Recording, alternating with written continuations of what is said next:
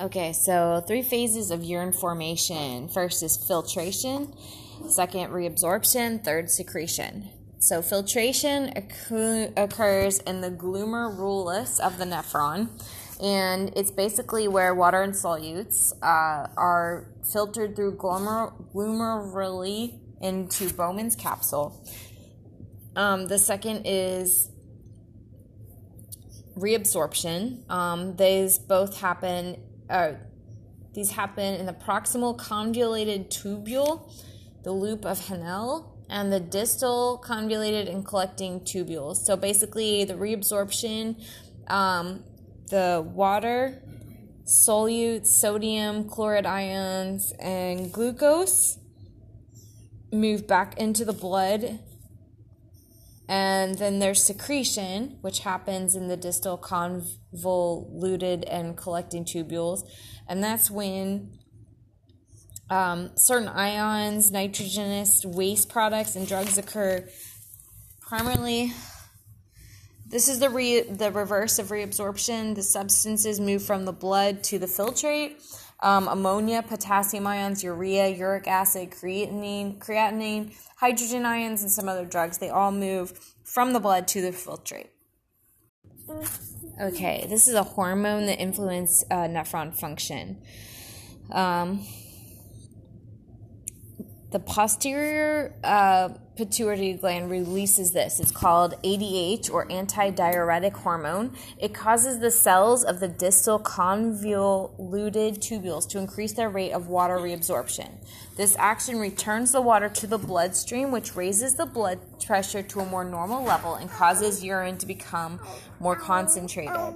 Um, this ha- can happen in response to certain experiences such as fluid loss through hemorrhage, diaphoresis, vomiting, diarrhea, or any other way that the blood pressure drops. The bladder can hold between 750 to 1,000 ml of urine. When a bladder contains approximately 250 ml of urine, the individual has a conscious desire to urinate. It's because the stretch receptors become activated and the message is sent to the spinal cord. A moderately full bladder holds 450 ml of urine. Two sphincters are going to control the release of urine. The internal sphincter is located at the bladder neck and is composed of involuntary muscle. muscle.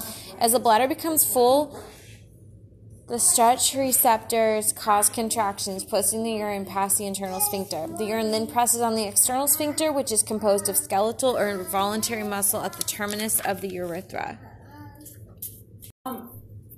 No, because I'm putting my dog to bed. Go in another room. Once the urine has been formed in the nephrons, it passes to the paired ureters.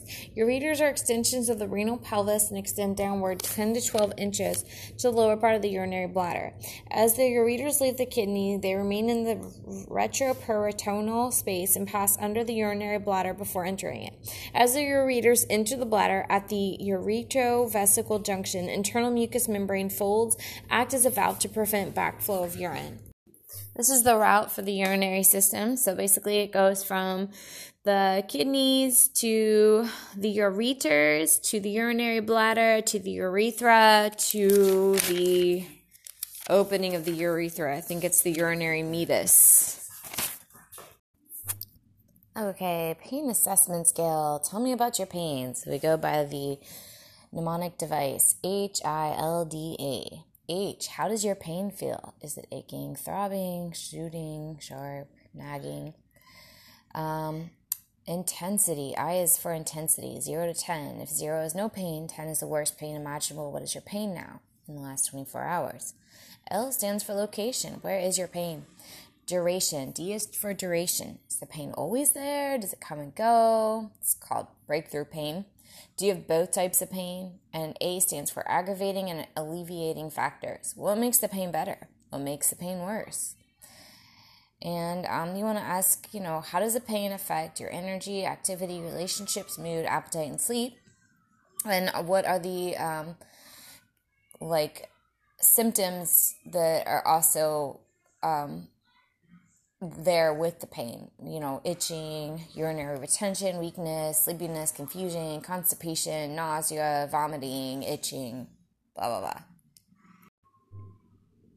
Okay, so pain management. Um, this is a primary Assessing and managing pain have been primary nursing responsibilities for a while. Um, in 1992, uh, the Standards Manual by the Joint Commission, um, effective pain management was stated as one of the rights of a dying patient. And then in 1994, they broadened the statement to cover all patients, saying management of pain is appropriate for all patients, not just patients who are dying. Um, and so uh, when the Joint Commission of makes visits, they include a focus on what institutions are doing about pain management. And then in 1997, under a grant from Robert Wood Johnson Foundation, they began working to co- collaborate with institutions to create standards for pain management and treatment with plans to conduct national quality improvement programs to help healthcare facilities meet these standards. Um, the TJC now requires accredited facilities and organizations to develop policies and pre- procedures that formalize this obligation. Under the new standards of the Joint Commission, um, providers are expected to be knowledgeable about pain assessment and management, and facilities are expected to develop policies and procedures supporting the appropriate use of analgesics and other pain control therapies. The standards do not require or mandate the use of medications to manage pain. These pain standards require education for practitioners on pain assessment and management, respect to the patient's right to pain management and assessment and management of the patient's pain. Um, they also, one uh, strategy for increasing accountability for pain was making it the fifth vital sign. Um, and so, routine assessment and documentation is important, uh, is required for pain management um, makes any presence of pain known and raises awareness of the problem of unmanaged pain. And um, because of the work of pain and palliative care associations, more attention is paid to pain management. And um, it basically is more likely that it's going to be treated proper- properly. Um, they vital signs are monitored to, to detect, uh, detect changes or trends and signal a need for further assessment. In considering pain a vital sign, or, uh, ensures regular monitoring. Um, we use the pain scale. Um, the essential message is we need to ask patients about their pain, accept and respect what they say, intervene to relieve pain, and ask them again. It is a circle of assessment, intervention, and reassessment. Without assessment of patient with pain, none of the pain relief, relief measures are useful. Approximately half the people who suffer moderate to severe, severe pain continue to suffer primarily because nurses fail to assess pain. This is not okay. Um, and then um, comparing the pain scale to the thermometer is a way to discuss reporting it. And um, as with temperature, the more the higher the, the score, the more concern and urgency are are warranted. There's a lot of Physical effects um, increased oxygen demand, respiratory dysfunction, decreased gastrointestinal motility, confusion, depressed immune system associated with pain, emotional consequences that include um, anxiety, depression, irritability, and inability to enjoy life. And um, this is a big one.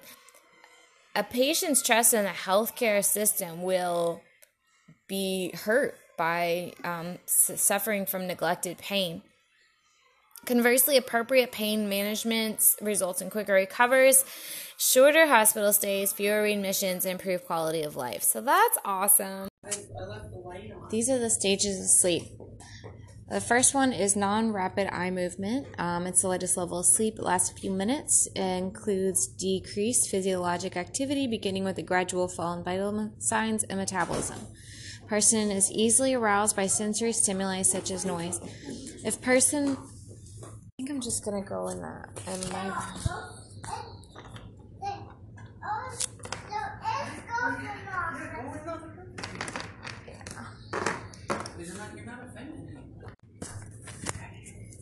A person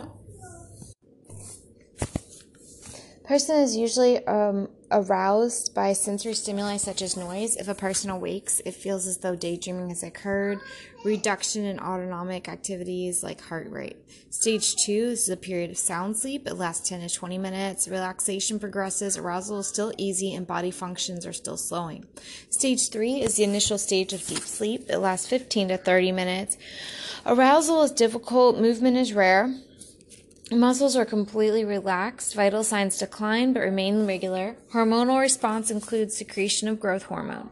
Stage 4, this is the deepest stage of sleep. It lasts approximately 15 to 30 minutes. Arousal is very difficult. If sleep loss has occurred, sleeper, sleeper spends most of night in this stage. It restores and rests the body. Vital signs are significantly lower than during waking hours. Sleepwalking and enuresis are possible. Hormonal response continues. Okay, rapid eye movement, REM sleep. This is a stage of vivid, full color dreaming consistent with sensory, sensory experiences. Less vivid dreaming sometimes occurs in other stages. First begins approx- uh, first occurs approximately 90 minutes after sleep has begun. Therefore, it occurs at end of each NREM cycle. Duration increasing with each cycle and averaging 20 minutes typified by autonomic response of rapidly moving eyes, fluctuating heart and respiratory rates, and increased or fluctuating blood pressure. Loss of skeletal muscle tone, responsible for mental restoration, stage in which sleeper is most difficult to arouse.